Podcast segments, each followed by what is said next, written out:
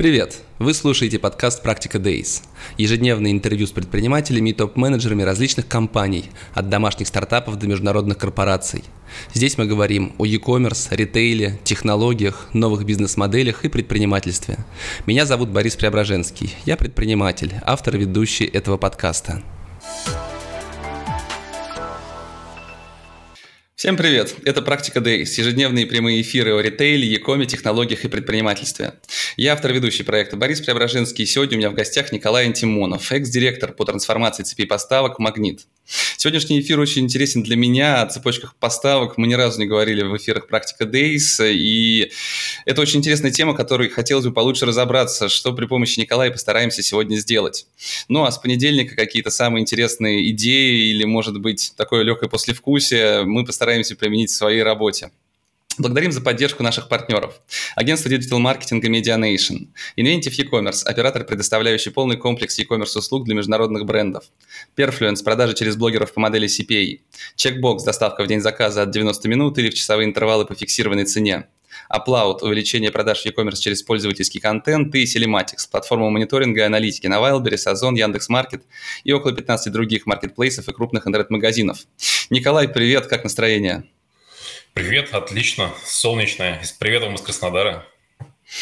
Здорово. Ну, нам в Москве солнце сегодня не светит, но я надеюсь, что погода еще улучшится. А, на сегодняшний день основная аудитория проекта «Практика Days» – это руководители среднего и крупного ритейла и Якома, но думаю, что и они далеко не все смогут объяснить, что означает цепочка поставок, а, насколько важно это направление развития, и уж тем более не смогут объяснить, что же там трансформировать и зачем. Поэтому давай начнем с теоретической части. Расскажи, пожалуйста, что такое цепи поставок? Введем немножко теории. Да, цепи поставок, то самое э, такое вроде понятное название, но что же они там делают? Они всегда где-то в бэк-офисе, где-то там вот э, вроде как передовая, но бэк-офисная, да, там не фронтовая часть для бизнеса, которая позволяет действительно э, сформировать внутренние процессы так, чтобы ответить на три простых вопроса. Э, что, когда и где. Да? Вот это вся муравейная среда, которая бегает, собирает товары, перемещает товары, она именно э, старается и работает для того, чтобы клиент, конечный клиент, придя полки магазина, выйдя в e-commerce канал, а, любой из каналов Omnichannel, да, там, будь то это там B2B, B2C, D2C, какой угодно, а, всегда видел то, что он хочет. Насколько эффективно работают цепочки поставок, влияет как раз на то, какой уровень сервиса оказывает компания. Да, то есть вот э, как раз с вероятностью того, что называется, э, что клиент, увидев а, какое-то предложение, всегда будет им доволен, да, или захотев.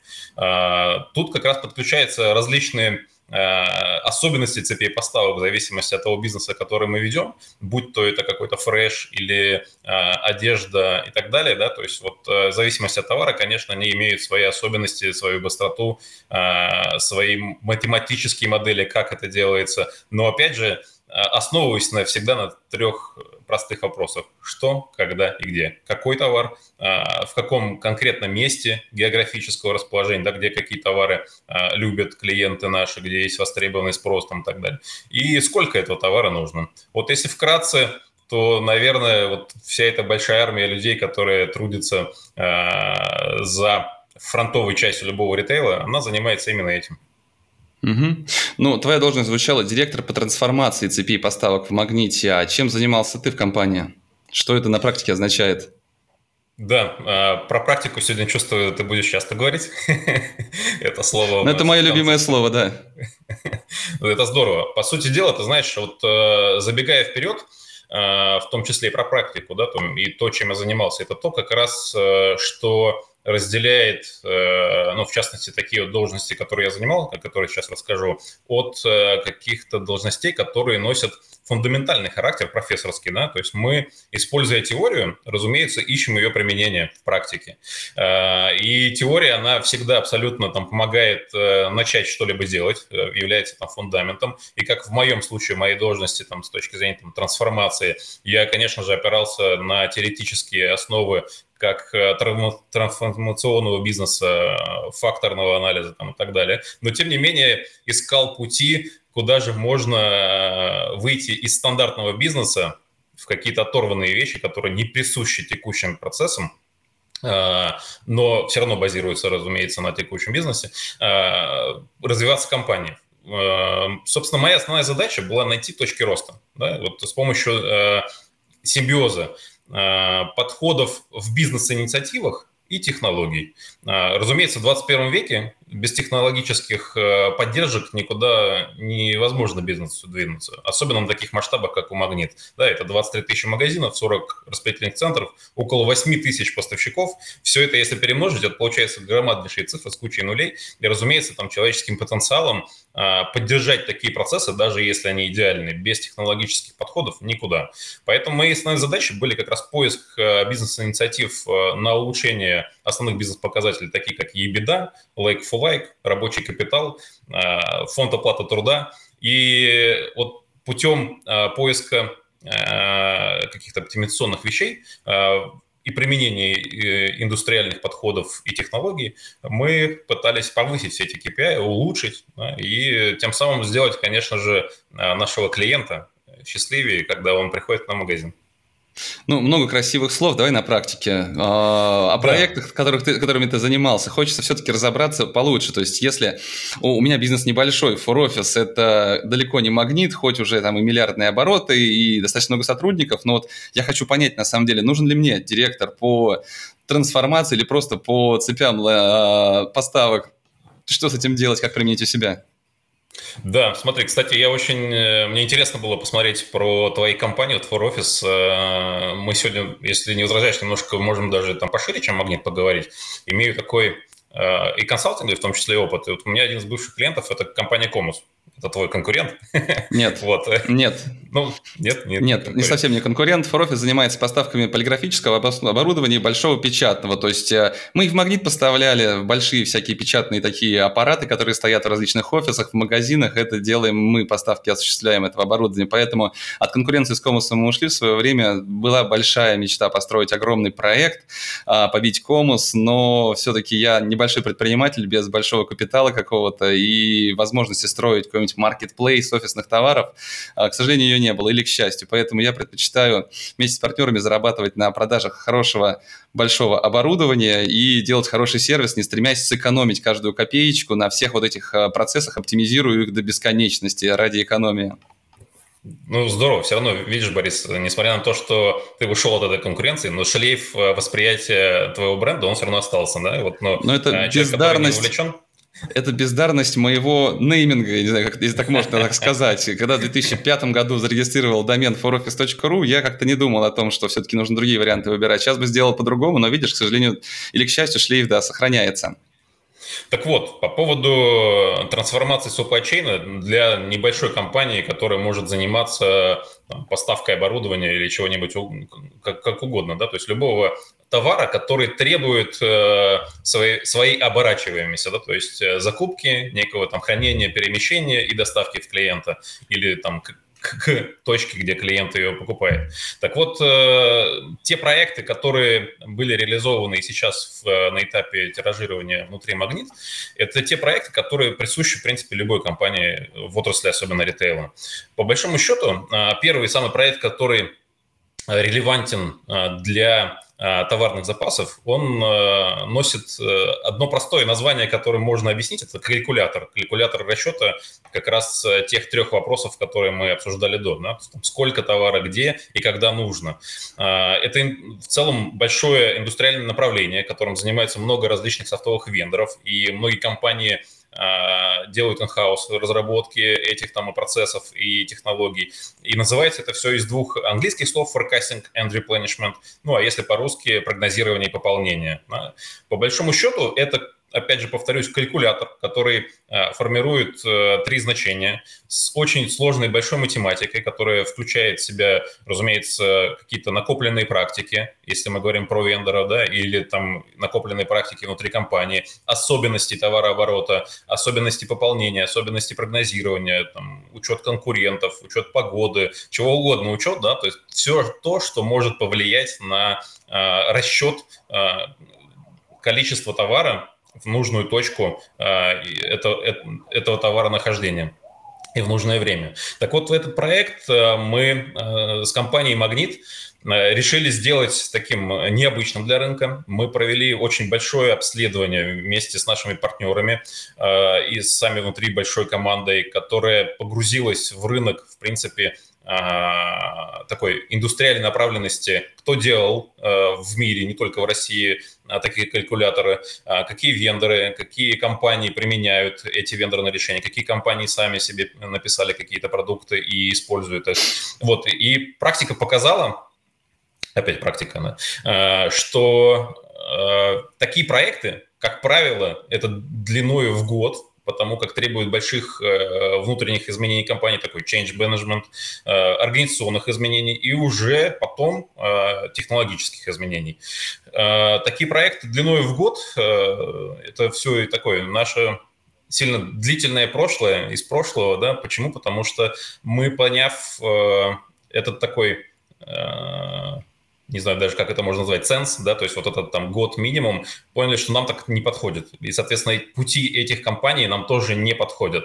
А, почему? Потому что мы очень хорошо изучаем нашего клиента и понимаем, что в рамках трех-четырех месяцев те инициативы, которые мы запускаем а, для наших клиентов, они настолько трансформируются в трех-четырех месяцах, что нам уже пора переосмыслять эти подходы и уже чем-то их дорабатывать, дополнять и сильно порой изменять. Соответственно, те проекты и инициативы, которые проходят больше, чем год до запуска MVP, это точно а, лично моя вера и много раз проверенная на практике, а, в том числе и в Магните, это утопические проекты. Мы решили переосмыслить это. Первым подходом, который мы начали применять для ускорения вот этого, что называется time to market, да, когда мы уже что-то можем запустить очень быстро, требуемый time to market, задались целью для себя там 3-4 месяца, но выполнили его за 47 дней. Да? Вот это такой наш был сильно большой прорыв с точки зрения в целом рынка применения этих там и технологий, и процессов. Э, с помощью чего? С помощью продуктового подхода. Да, вот всех наших там любимых гибких практик, которые очень сейчас там на слуху. И возвращаясь опять же там к твоему вопросу по поводу небольших компаний, э, как раз преимущество небольших компаний в том, что для них гибкие практики подходят больше, чем для крупных компаний крупные компании такие исторически waterfallные, их сломать э, по-хорошему, да, по-хорошему сломать, чтобы они начали верить в то, что гибкие методики подойдут, гораздо тяжелее. Поэтому вот такие калькуляторы, которые э, обычно длиной в год и больше э, применяются в маленьких, небольших бизнесах гораздо более успешно, и это тоже показало наше исследование, когда мы проводили различные референс-визиты в позапрошлом году по всему миру. Нам, кстати, было удобно, потому что началось э, все это там ограничение во всем мире, и мы себе э, в референс-визитах не отказывали ни в чем, поездили везде с помощью страны Zoom, с помощью страны Teams, да, вот э, без каких-то физических передвижений решили объездить весь мир, и это было весьма удачно. Вот, и вот такой вот симбиоз применения гибких методик и э, подбора правильного вендорного решения, которое подходит э, к особенностям бизнеса, позволило стартовать MVP, э, минимальной достаточной жизнедеятельности продукт по направлению forecasting and replenishment за 47 дней. Вот на какие вопросы мы ответили, да, и вот для тебя это сейчас тоже будет важно, наверное, для твоего бизнеса. Ключевой показатель – это, разумеется, доступность, да, доступность товаров для твоего клиента. И в нашем случае, так как мы в большей мере там, офлайн ритейлер, э, для нас это измерение полки. Да, там вот на полке э, есть э, понятные показатели минимального выкладки товаров, минимального товара для того, чтобы эта полка там красиво выглядела, также уходимость полки. То есть это все значения, они уже давно рассчитаны на коммерции, поддерживаются в динамическом режиме. И мы эти там цифры должны поддерживать с точки зрения там, своих логистических процессов. Так вот, э, эту доступность, ее можно рассчитывать в процентном выражении, то есть с какой вероятностью э, клиент, придя к этой полке, э, найдет то, что он хочет. Вот. В магните она очень высокая, эта цифра. Да? Вот. Поддержать ее какими-то новыми инициативами было сложно, то есть это был такой вызов. Да? В магните по-крупному, если разделить все категории на фреш и не фреш, да, мы ее называем dry, сухой ассортимент, то с точки зрения dry мы всегда очень хорошо пополняем товарами магазин, они все завалены, и клиент всегда может найти это все э, на полке, то с точки зрения фреша, это такие категории, которые не высокомаржинальные, но очень трафиковые, у нас с ними есть проседание, да, и вот задача магнита была посмотреть как раз в э, увеличение доступности фреш-категорий. Это как и фрукты, овощи, так и там заморозка, там так далее, так далее. То есть такие фреш-категории, которые действительно являются трафиковыми для любого офлайн ритейлера Вот. Э, соответственно, мы также нашли в этом показатели доступности позитивный like for like, да, когда мы проанализировали наши прошлые года и посмотрели, что в магазинах, в которых э, хорошая доступность фреша, разумеется, э, продажи э, драя тоже очень высоки, что является, конечно, like for like очень позитивно, да, то есть и это прямая корреляция на EBITDA, то есть это продажи, то есть это наша маржинальность. А, то есть мы занимаемся не просто доступностью, да, мы еще занимаемся а, увеличением продаж и, соответственно, маржинальности компании а, и позитивного влияния на EBITDA. Вот, это первый показатель, который мы действительно очень хорошо проанализировав и поняли, что туда стоит вкладываться, так как это живые деньги. Соответственно, наша первая задача была с помощью MVP не уронить его, и мы это сделали. Э, с помощью как раз вот инструментов и change management, да, то есть изменения больших процессов, наших таких укоренелых. Да, мы их действительно там работали на упрощение и поддерживали IT-инструментами правильными, математическими.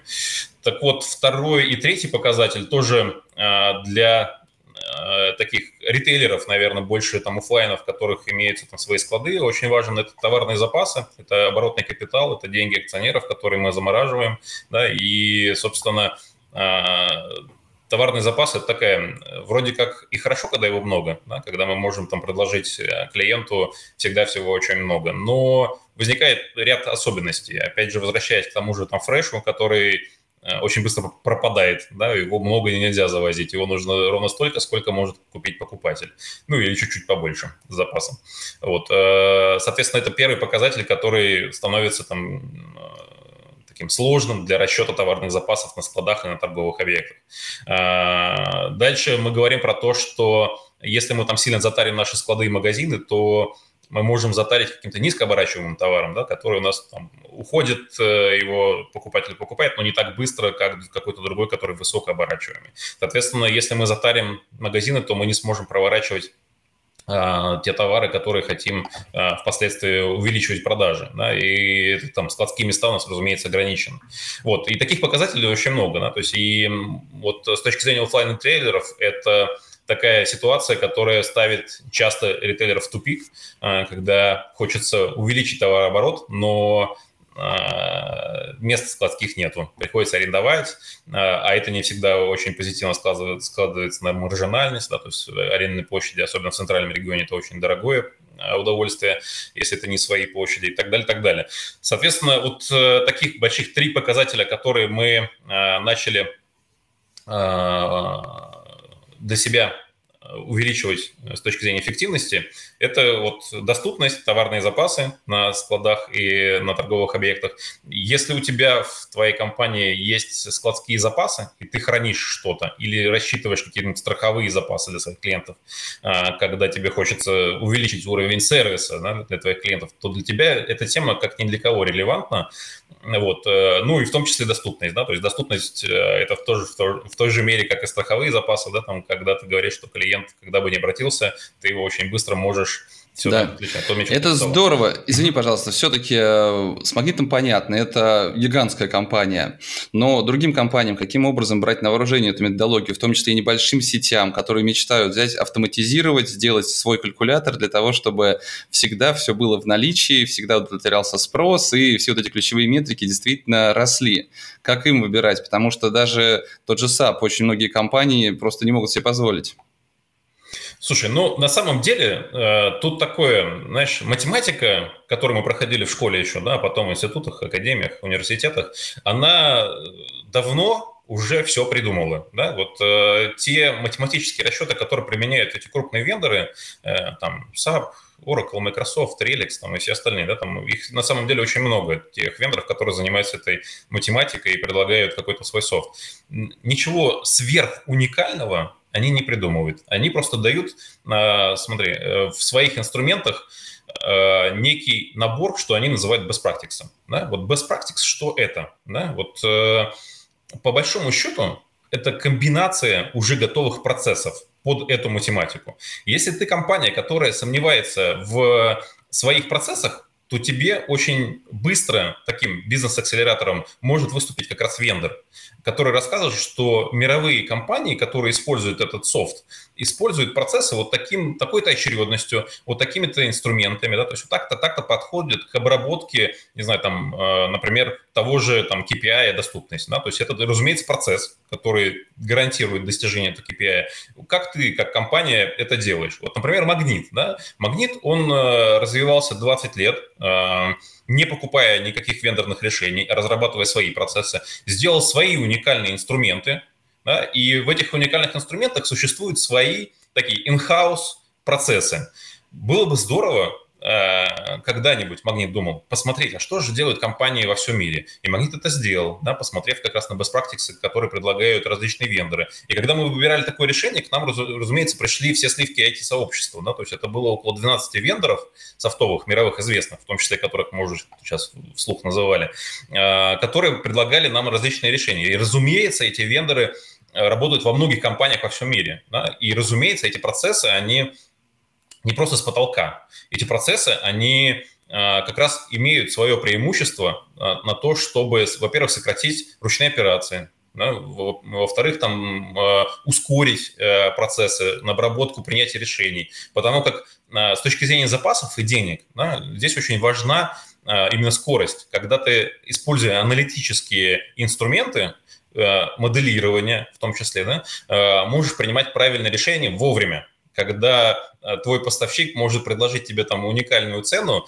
и поддержать ее там несколько, там, например, часов там, или дней. Да? А тебе нужно для того, чтобы принять решение, проанализировать свои процессы, свою а, маржинальность там, и так далее, так далее. И когда ты уже будешь готов ответить на вопрос э, «да» или «нет», то поезд уже ушел. Поэтому вот э, маленьким компаниям, которые э, сейчас уже э, понимают, э, что они хотят расти, им уже стоит подумать о том, чтобы посмотреть на какое-то вендорное решение. Для маленьких компаний это будет стоить недорого.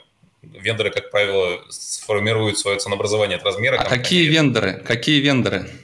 Давай, для ну, компании с оборотом, не знаю, там 2-10 миллиардов рублей в год. Слушай, вот... Сложная э, задача, да. К, к примеру, э, вообще лицензионная метрика – это такая штука, которая очень гибкая. Да? Вот э, себестоимость э, товара посчитать легко, себестоимость э, программного обеспечения практически невозможно посчитать, да? особенно крупных вендоров. Они часто заявляют о том, что вот себестоимость их ПО а, может там варьироваться там, от 20 до 30%, но это такая экспертная оценка, которая не обоснована какой-то калькуляцией, потому что это толпа там программистов где-то в Индии, которые сидит и работает по одному доллару в час. Да? Вот, э, это себестоимость э, этих продуктов, она очень сложна. Поэтому у них и гибкая э, методика подхода к лицензированию.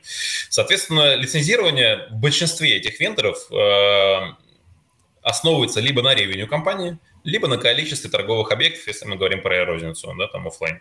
Вот э, в случае там с тем выбором, который сделали мы, это компания Relix, это финская компания, она предлагает свой продукт в клаудном решении SaaS, э, вот, и она лицензируется как раз вот, ну, по количеству магазинов.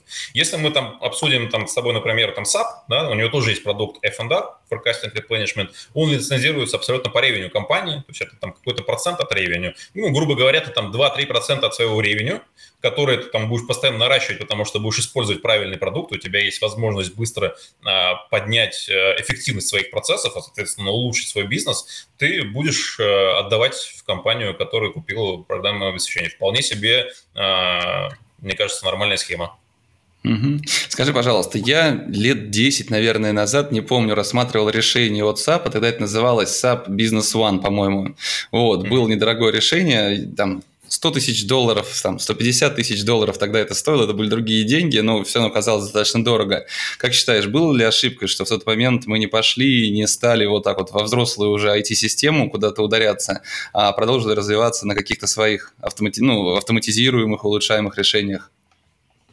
Ты знаешь, оно э, в целом вот этот подход выбора решений э, с одной стороны, да, а с другой стороны, вот чаша весов, там, зрелость бизнеса. Всегда нужно осознанно выполнять именно с точки зрения стратегии и роста компании, да, то есть если она, конечно же, есть, да, там у многих, э, вот, ну, не, не, не, не скажу неправду, э, для многих, может быть, это там открытие будет, что, например, в розничном бизнесе стратегия очень гибкая, да, там это такое очень относительное понятие, даже того же магнита, она может меняться там внутри года там по несколько раз. Ну, ты извини, пожалуйста, что... Николай, но за последние полтора года нас пандемия научила, что в целом стратегия ну, не может да. быть не гибкой в любом бизнесе. Ну, Согласен, ты абсолютно прав. Так все, все равно, как бы, а, когда мы говорим про владельца или топ-менеджмент компании, они прекрасно там, ну, ощущают на своих кончиках пальцев, что они хотят сделать. Да? И это некие такие, это даже не там стратегические, возможно, какие-то аспекты, а,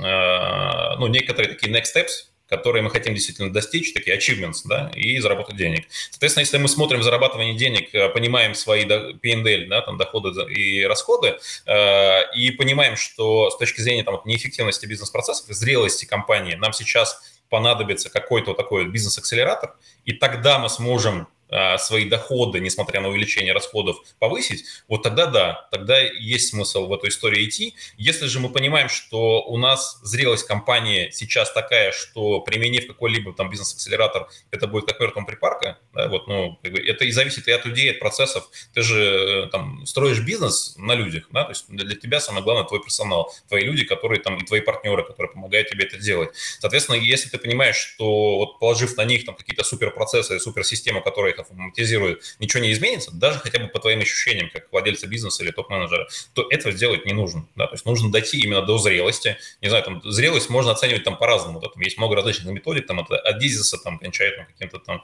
э, ну, неважно кем. Э, соответственно, вот мне кажется, ключевым аспектом в, в затратную историю, это вот именно осознание бизнесмена, что это позитивное влияние на доходность, тогда эта история понятна. И я как человек, который сам занимался продажами там, программного освещения вот э, до Магнита и задолго до, э, могу сказать, э, что, знаешь, у меня есть один даже свои, не своими словами скажу, а скажу словами своего друга, который занимает высокие позиции в различных там компаниях, он топ-менеджер.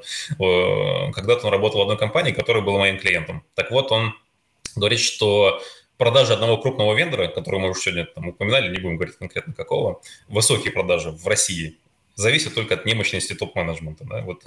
Иногда топ-менеджмент настолько вот, э, формально подходит к этим процессам, да, что э, не понимая, что зрелость компании пока еще там не готова, и это не принесет какого-то там вау-эффекта на доходность, затратную часть увеличивает очень сильно на программное освещение. Это дает, конечно же, эффект со временем, да, то есть проходит там некоторое время, компания доходит до зрелости, и, наверное, программное обеспечение там, крупных вендоров, внеся там свой best practice, э, дает позитив в это, но я все-таки там про какие-то бизнес-показатели быстрые бизнес-показатели считаю, поэтому, что нужно это делать своевременно. Угу. Ну, возвращаясь все-таки к магниту, что изменилось в магните за последние несколько лет? Каковы предпосылки такому массовому запуску инициатив и различных проектов? Мы недавно с Евгением Джамаловым разговаривали на конференции. Я слушал о том, как все это происходит, и мне кажется, что как будто э, бомба инноваций взорвалась над э, ритейлом сейчас, и все стремятся какие-то новые проекты запустить. Так почему? Ты знаешь, вот э, хорошо, что ты вспомнил про Женю, чем я принципиально отличаюсь от Жени? И вот про этот такой бум а, со своей стороны. У тебя борода меньше. Да, борода у меня поменьше. Женя довольно долго отращивает, еще со времен X5. А, так вот, Женя занимается по-настоящему инновациями. Да, вот, ну, для меня это слово, оно, я весьма так э, к нему критично отношусь. И, и я, кстати, тоже вот э, смотрел это выступление Жени, когда ты с ним общался. Эм, вот то, чем он занимается, это что-то новое, то, чего либо никто не делал, либо это не очень распространено в целом в индустрии, в мире и только набирает оборот. Вот это инновации, то, чем занимается Женя, поиском каких-то прям вот оторванных от э, нашего э, осязания мира вещей. А, и у него там такой по-своему бум, да, и он рассказал почему. Поэтому вот эту историю сейчас там я отодвину в сторону и буду рассказывать про свой бум внутри магнита. Вот те инициативы, которые запускаю я, они лежат в плоскости, знаешь, такого гигиенического минимума. Да? Вот когда компания действительно, вот то, о чем мы сейчас вот в предыдущей э, нашей дискуссии говорили, э, про некую зрелость компании, когда она уже давно созрела, а вот гигиенический минимум она забыла свой выполнить.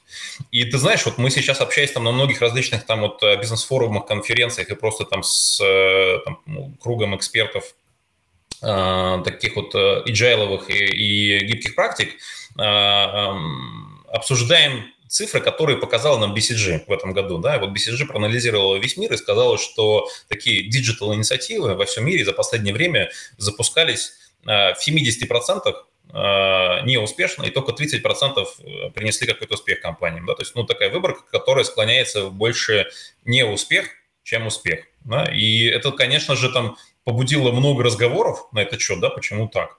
А, и многие компании, вот ну, насколько я знаю, с кем общаюсь, они, в принципе, с этим согласны. И посмотрев вот на мои инициативы, которые я запускал в Магните, у меня э, с точки зрения цифр они абсолютно диаметральны. Вот э, у меня успех гораздо выше, э, и я тоже много думал об этом. И вот, кстати говоря, вот к слову, то, чем я занимался в Магните, оно как раз и обуславливает такой высокий процент успешности, потому что это гигиенический минимум компании. Извини, пожалуйста, мне тут кнопочку нужно аплодисменты еще нажимать, так вот этот как раз, к сожалению, нет, но здорово. Вот, и, ну, спасибо, да, за аплодисмент. Но ты, ты знаешь, на самом деле, вот гигиенический минимум, когда я говорю, это те вещи, которые вот мы сейчас с тобой тоже обсудили, там, вот, там B1, например, SAP, да, там, это там, ну, класс ERP-систем, да, и когда мы говорим там про ERP-системы, это, по сути дела, то, что в компании в 21 веке, мне кажется, на мой взгляд, оно не то чтобы там стоит вопроса к размышлению, оно, мне кажется, ну, должно быть априори при создании бизнеса, да. Я не говорю про какие-то там вот, ну, супер вещи, которые там супер дорогие там и так далее, и так далее. Я не знаю, там, пресловутый 1С, да, это что же ERP-система, да, там, многие там эксперты в, в этой области шутят даже про Excel, что это самая лучшая в мире ERP-система. Но, тем не менее, да, то есть вот процессы э, выстроенного бизнеса, они и равно гигиенический минимум. И когда мы говорим про вот эти вещи, не про инновации, которыми занимается Джамалов, например, да, э, то вот в них процент неуспешности, который тоже и существует, он связан именно с человеческим фактором, на мой взгляд. Да? То есть это значит, что команда, которая взялась за эти изменения в компании, ни разу этого не делала. Э, те команды, которые уже с начала 2000-х прошли это там десятки раз, им уже непристойно допускать ошибки, которые приводят к неуспеху. Они уже в начале 2000-х натренировались на oil газе, на метал майнинге там, и на всем остальном, да, те, которые там, инвестировали много денег для того, чтобы обучить эту экосистему. Эта экосистема уже сформировалась, эти люди уже есть. Это не какие-то продуктовые дизайнеры, которые там появились там, буквально 2-3 года назад, которых там сейчас все ищут, а их нету просто на рынке, да, это единороги. Это не так. Вот ну, в таких э, обычных проектах диджитализации, не инновационных, в них процент неуспешности – это абсолютно факапы людей. И вот ты знаешь, э, возвращаясь там, вот к теме там, э, инновационности там, и, и бума в магните, вот постоянно восхищаюсь своим коллегой Евгением Жамаловым, что он действительно такой визионер и ищет для компании действительно новые пути развития, то со своей стороны э, там, мы, мы по-хорошему занимаемся такой оптимизацией операционки, которую нужно было сделать еще позавчера. Вот, поэтому э, ну вот э, процент успешности, я думаю, что у нас высокий, и мы его будем поддерживать. И команды, те, которые работают сейчас на Магните, это действительно очень классные, крутые эксперты с рынка, а, которые пришли поддержать меня в моих начинаниях. Большое за это им спасибо. Я без людей вообще никто. А, особенно придя в Магнит два года назад, я пришел, вот у меня был один руководитель проекта, и все. Сейчас это на круг а, несколько команд, которые вместе с подрядчиками, это около тысячи человек, которые трудятся. И знаешь, вот, уходя сейчас там из Магнита, я очень э, склонен ощущать э, влияние вот этой методологии, которая называется там Zero C, да, там вот Zero C любого level а, там Zero там CEO, там и так далее, и так далее, да, то есть что он означает? О том, что вот вовлечение C-level а внутрь своих команд, продуктовых команд, оно уже настолько минимально, что ком- команды сами в состоянии принимать решения, умеют это делать, понимают, какие цели они хотят достигнуть, умеют их интерпретировать. Вот э, наши команды, которые сейчас занимаются вот этими э, гигиеническим минимум проектами, да, вот э, они сейчас уже такие, да, то есть они уже в состоянии сами двигаться, и это очень круто. Угу. Вот, ну, больш... Но по большому счету это осознанная необходимость для большого бизнеса, ведь как это, э, сейчас ключевое конкурентное преимущество – это скорость изменений, а скорость изменений высокой не может быть, когда у тебя другая система работы, да, не по командам, а без всяких agile, скрамов и прочего. Поэтому большой бизнес, он вынужден двигаться к этому. И по поводу того, что ты говоришь, что цифровая трансформация – это то, что должно было быть уже сделано, мне действительно, вот э, я уже говорил в каких-то форумах, по-моему, говорил о том, что я считаю, что вот этот э, термин цифровая трансформация его придумали, скорее всего, для топ-менеджмента, э, который, услышав этот термин на всех конференциях подряд, понимает, что нам нужно автоматизироваться. Или если раньше они все задвигали эту историю на потом, потому что это не конкретные деньги здесь сейчас, это такой долгий проект, то, слыша это везде, э, все идут в эту автоматизацию, в цифровизацию. Хотя, по сути, она началась в тот момент, когда на кассах калькулятор заменил счет. И вот тебе и начало всей этой цифровизации, которой нужно было заниматься непрерывно для развития бизнеса. Знаешь, я хотел спросить еще, я слышал про проект Гаус. А, можешь про это рассказать? Да, ты знаешь, мы вот эту штуку придумали, э, вот, ну, не, не буду греха таить, э, скажу честно, Э, когда я пришел э, в «Магнит», э, давно уже находясь в экосистеме как раз вот этих двух прекрасных маркетинговых слов цифровой трансформации, да, вот порядка там 16 лет этим занимаюсь, мне казалось, что я сформирую команду очень быстро, кину клич ребятам, с которыми там уже давно занимаемся теми или иными вещами в цифровой трансформации, они все ко мне быстро прибегут.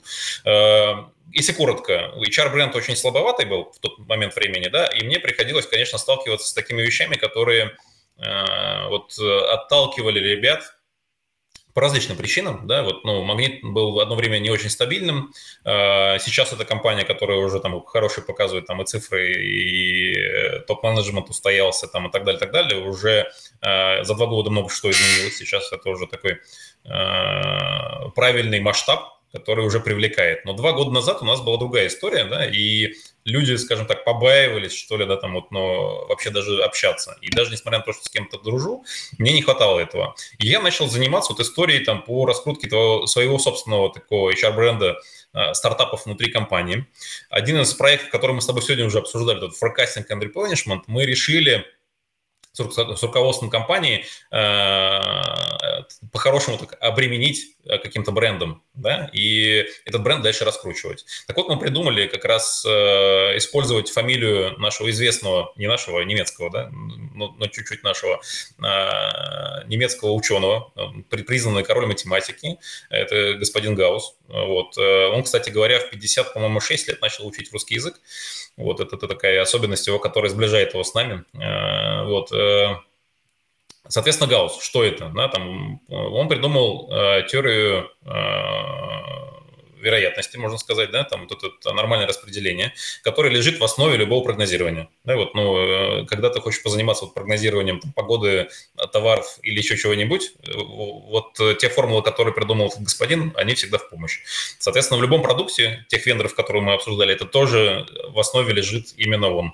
Мы подумали, а почему бы и нет, да, там думали очень разные там темы, как, как можно еще обозвать там нашу инициативу, все, как всегда, крутилось вокруг магнита, да, там, э, и каких-то там магнитных тем, но нам показалось это таким уже избитым, э, и уже на рынке, так сказать, привыкли, что магнит так или иначе там связан с этим э, инструментом, с магнитом, да, и решили как-то оторваться от этой штуки и придумали вот, собственно, там название Гаусс. Э, соответственно, этот проект, он э,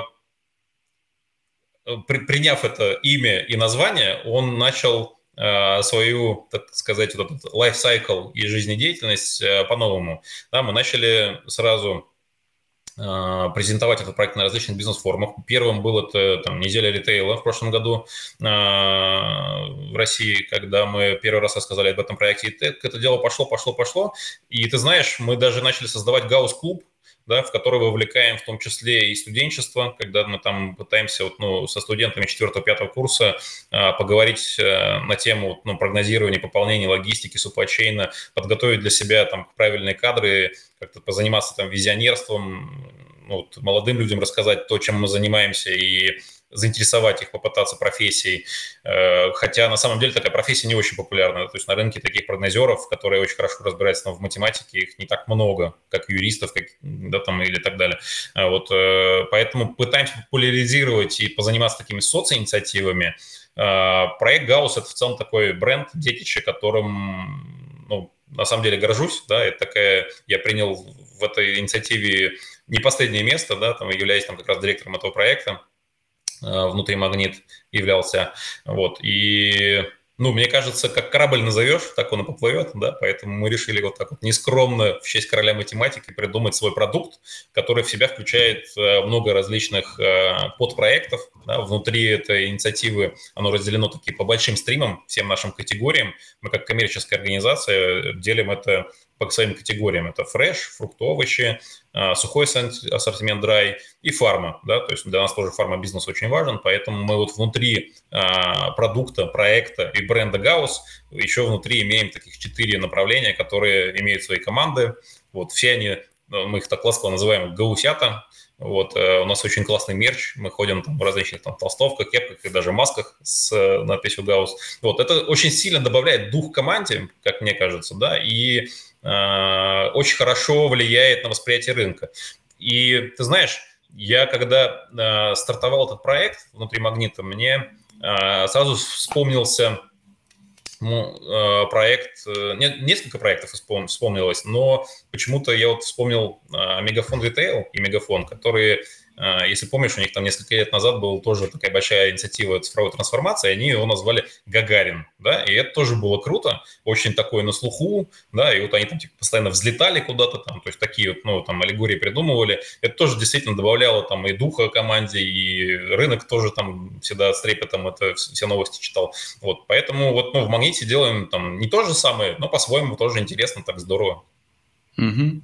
В Телеграме попросили рассказать подробнее про гибкий продуктовый подход, что это такое. На самом деле нужно отметить это уже от меня, что, наверное, это является основой внедрения инноваций и различных новых проектов. Ты преподаешь еще в Сколково, я знаю. Можешь вот про гибкий продуктовый подход чуть подробнее рассказать, потому что это как раз вещь, которая, мне кажется, применима вообще в бизнесе любого масштаба. Да, про гиб- гибкость э, нашим таким большим российским компаниям нужно рассказывать долго, чтобы они начинали хотя бы при, привыкать к слову гибкость, а потом уже начинать ее там пытаться использовать. Да? И это правда. Это и хорошо, и плохо. Хорошо, что у нас э, есть такая возможность, да, там оказаться у истоков этого в каких-то там компаниях и раскрыть компании к этому. А плохо, конечно, что э, ну, они так тяжело к этому идут. Да? И по большому счету, вот э, сейчас эта тема очень действительно востребована, в том числе вот э, в Сколково рассказываю э, на курсе там CDTO и не только. Э, кстати говоря, сейчас буквально стартовал там шестой, по-моему, э, набор CDTO 1 декабря, поэтому к концу декабря опять вот поеду в Москву рассказывать про э, свою практику. Мне, кстати говоря, слушатели приходят именно за практикой, да, и почему-то я в конце этого курса, потому что сейчас у ребят там идет такая базовая такая профессорская работа, да, то есть они там обогащаются теорией, строят себе фундамент, а дальше смотрят, как это на практике было. Вот, и я про практику, да, про применение. И ты знаешь, я себя не считаю каким-то там продуктологом э, особо. Почему? Потому что э, я такой больше там дилетант в этой области. Мне очень всегда симпатизировали быстрые процессы, и быстрые скорости, и быстрые запуски. Поэтому, когда я начал в 2018-2019 году изучать тему ну, всяких там agile скрамов, э, мне показалось, что это как раз такой ключ к успеху, как раз э, к моим проектам, моим инициативам, то, что я делал раньше, еще с начала 2000-х. Николай, давай тогда еще теоретическое отступление. Что такое agile, что такое Scrum? Я думаю, что стоит ввести тоже. Не, ну, ну знаешь, да. мы слышим, мы слышим сплошь и рядом, но я знаю людей, которые в разговоре говорят, а что это такое, расскажи, пожалуйста. Поэтому пускай будет. Ты решил меня потроллить, спасибо тебе. Э, да, agile, Scrum, оно же все, для всех по-разному, да. Вот, э, в принципе, ну, там, существование гибких методик, э, которые описывают некий порядок действий, и концептуальных действий, из которых может складываться методологическая работа под к запуску различных инициатив, да, и вот там манифест Agile описывает э, те вещи, э, которые, в принципе, применимы не только в проектной деятельности, да, и я знаю, что многие бизнесмены используют этот подход в своих Э, скажем так, вообще бизнес-начинаниях, да, когда мы говорим про какие-то там открытия новых там каналов продаж, там еще чего-то, да, то есть вот, ну, почитав эти манифесты, ты обогащаешься некими такими подходами, как выстраивать принятие решений. Да, вот мы же там делаем любую инициативу для того, чтобы э, решение сложилось, принялось, запустилось и дало какой-то эффект. Соответственно, э, неструктурированный подход к принятию решений, вот идти ли мне завтра на работу, я не знаю. Да? Вот, ну, может быть, я завтра поработаю удаленно или пойду в офис поработать. Вот у меня такое там сложное решение, которое я не могу принять. Вот посмотрев на методологию agile, можно э, себя самого лично структурировать. Да? И причем структурировать как раз уходя от сложного. Э, используя какие-то простые вещи, э, какие-то триггеры. Да? То есть, и вот как раз эти методологии гибкие говорят о том, что э, используя некую такую стандартизацию принятия решений, симплификацию, и даже можно да, сказать, там, прошу прощения за англицизмы, но куда же без них, к принятию решений и для нужного time to market, да, когда ты хочешь принимать решения там, с нужной скоростью. И здесь же как раз там вот те самые, опять же, в терминологию agile спринтовость, да, вот эти спринты, которые э, как раз описывают некую такой вот э, симбиоз действий, скомпонованных в четкий такой понятный блок, который должен завершиться чем-то. Вот э, я хотел бы объяснить вот agile и Scrum именно такими простыми вещами, да, без сложностей, которые э, описаны, разумеется, в книжках. Для меня это так. Да, и с точки зрения там, тех проектов и инициатив, которые мы вот, э, запустили в «Магните», э, они как раз, пере, скажем так, переживали свою такую эволюционность и сложность именно из-за того, что э, компания привыкла к более размеренному циклу э, принятия решений или же даже Э, размытию ответственности, да, когда несколько подразделений могут отвечать за одни и те же действия, за одни и те же KPI, и вот между собой делить, да, то в таких гибких, гибких методиках и методологиях вот этой размытости нету. Есть четкая, понятная последовательность действий каждого конкретного звена, она понятно, что должна сделать и с кем коммуницировать, да, нету вот этих там понятий, которые знаешь, как этот а, статус задачи на согласовании, да, вот э, в таких гибких методиках этого статуса не бывает. Вот. И это, конечно, уже там большой прорыв, что согласовывать а, командам ничего не нужно, они сами отвечают за себя, и это дает действительно большой там прорыв и скорость. И мне кажется, вот, ну, для наших там российских компаний, для нашей там российской экосистемы, вот это сообщество, которое сейчас, э, оно уже в принципе зародилось, да, вот этих там скромистов, эджайлистов, которые вот, ну, пытаются пропагандировать, их многие воспринимают а, как некий такой лозунг. Шаманы. Да, да, да, да, да. Вот э, что-то они там делают, и такое непонятное, и вроде как быстрое, но нам это точно не подходит, потому что мы там, я не знаю, мы там металлургия, у нас все сложно, потому что мы там вот э, это временем проверено, и мы точно знаем как. Это чушь собачья, не, неправда, да, то есть вот тот, тот, кто не ищет э, чего-то нового, да, там, даже там, не говоря про компании, про людей, да, вот, э, мне кажется, это тупиковая ветвь, вот, и угу. не смотреть э, вокруг э, себя даже не в не очень быстрой индустрии на быстрые, такие как там ритейл, э, это вообще must.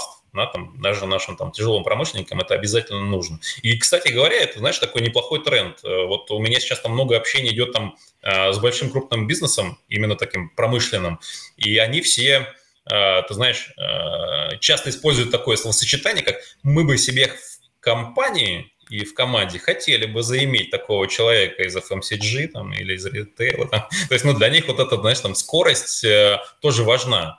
И мне кажется, вот э, э, ребята, которые э, почувствовали вот эту э, применимость agile на больших скоростях, хорошо могут отнести и в разные другие индустрии. Вот за этим будущее, за принятием mm-hmm. решений. Вот. Но за внедрением, но за внедрением этого подхода, как бизнес такому традиционному, иерархичному, если так можно сказать, где решение на согласование летит, лежит у директора и ожидает своего часа, а разные команды трудятся, возможно, над э, решением как раз такой единой задачи, э, как ему внедрить это в себя, будь то крупный бизнес или средний бизнес, э, как это взять на вооружение, чтобы, например, с завтрашнего дня пойти попытаться что-то улучшить, изменить у себя в компании. Для меня тут один секрет очень простой. Э, и вот этим э, решением и подходом на переход э, на гибкие и быстрые методики должен загореться топ-менеджмент. Если мы говорим, что компания просто там захотела, и давайте нарисуем там план по переходу, и будем его планомерно там внедрять, использовать там все остальное, это, конечно, история вполне себе реальная, но она очень далека от э, реального применения на какой-то короткой перспективе. Да? То есть вот э, если у нас топ-менеджмент загорелся, осознал, принял и готов сам трансформироваться, вот эта история понятная. Эти компании, они сразу на слуху, э, эти проекты сразу на слуху, когда топ-менеджмент выделяет свое время, когда топ-менеджмент готов участвовать в определенных ритуалах которые посвящены там agile, скраму, там, лесу и всему остальному, да, э, если топ-менеджмент хочет этого, вот компания это будет делать. Если топ-менеджмент формально э, готов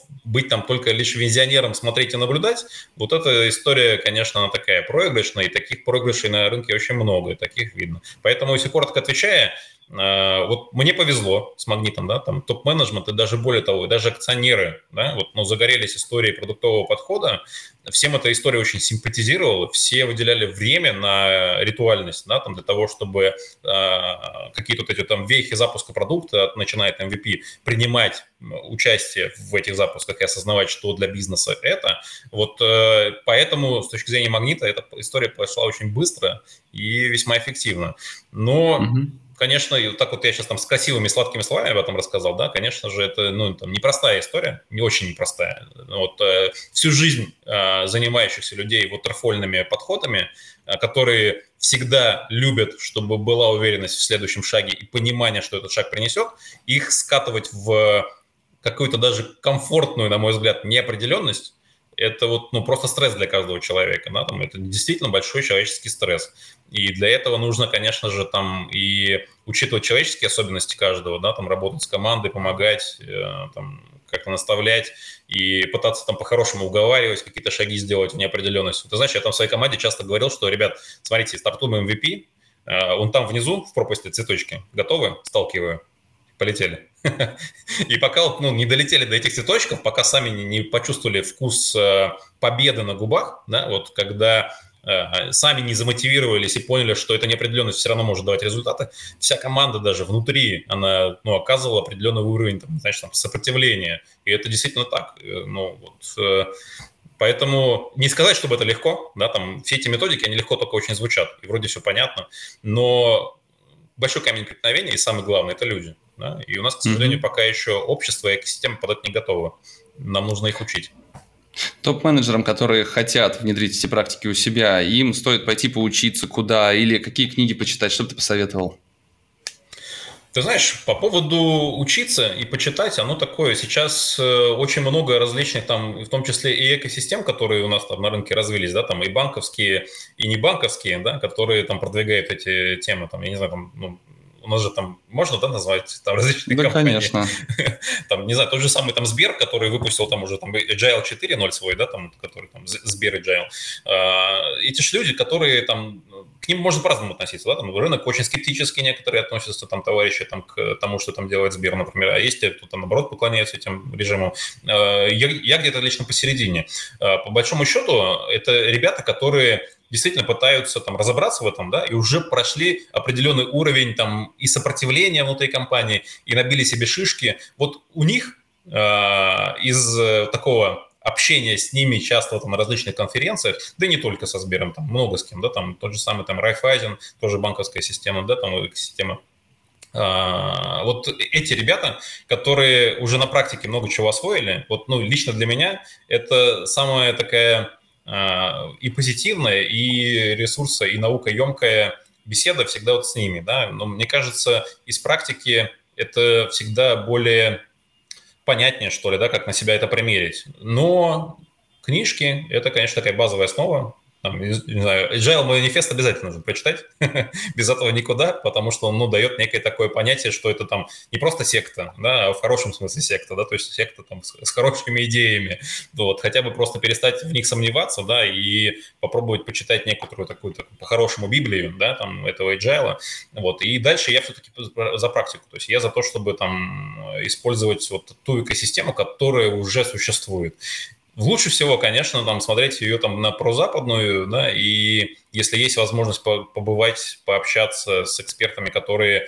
ну, более длительный срок в, этом, э, в, этой, в этих инициативах, это, конечно, больше даст преимуществ, больше даст понимания, а куда же нужно, а куда не нужно, да, и вот такие тебя там какие-то зоночки. Угу, да, у меня первый раз за эфиры кто-то в дверь ломится.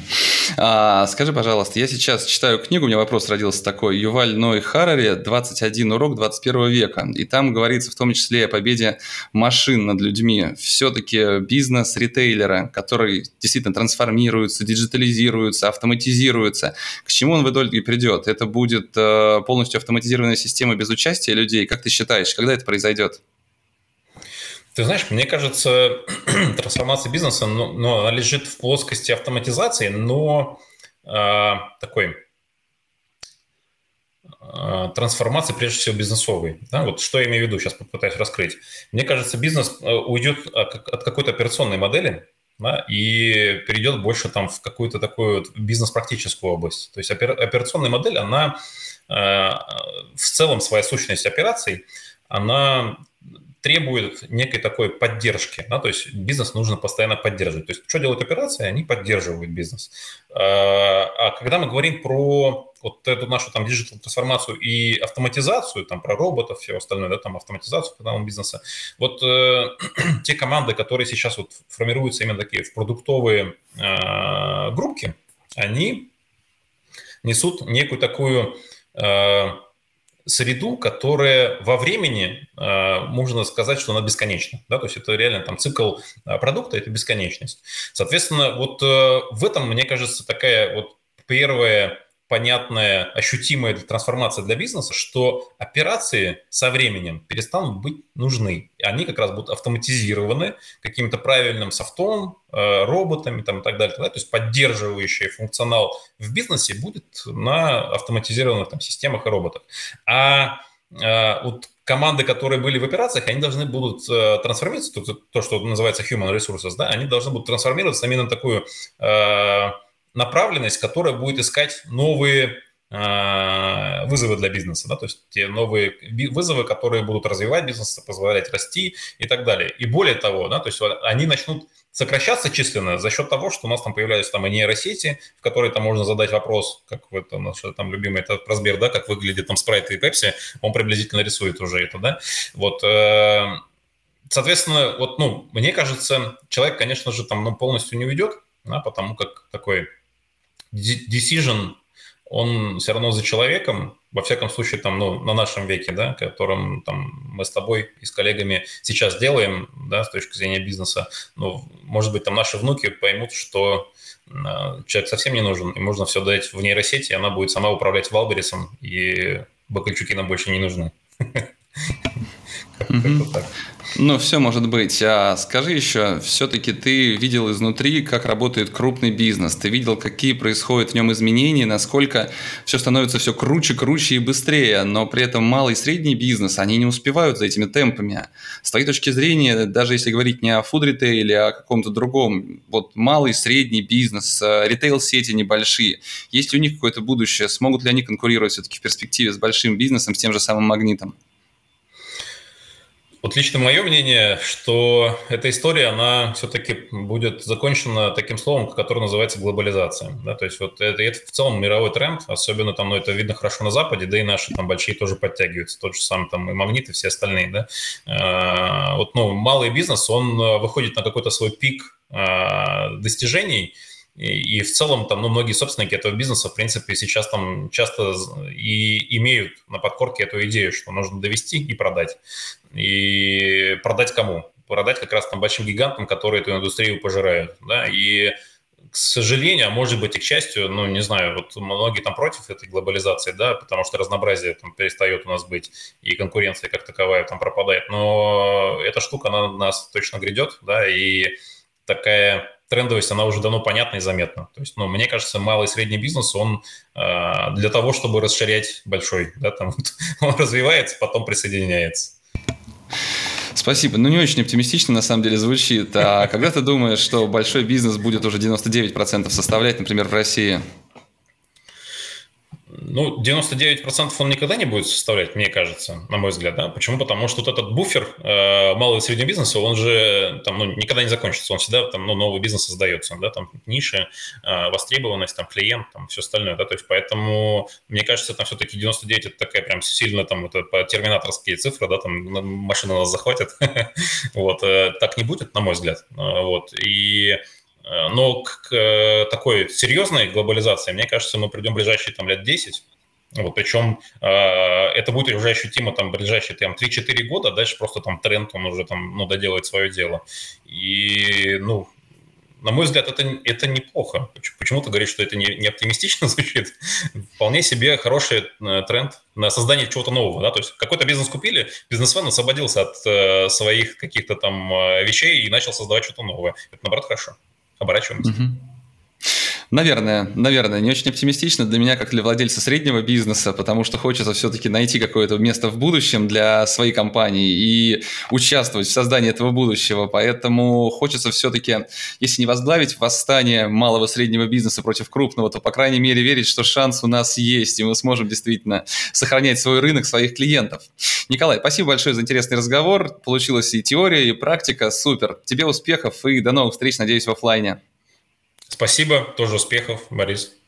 Спасибо. Пока. Спасибо, что дослушали этот выпуск до конца. Ставьте оценки, пишите комментарии, отмечайте нас в соцсетях. Так вы поможете новым слушателям узнать о подкасте. Более подробная информация о проекте и расписании эфиров на сайте практикадеис.ру.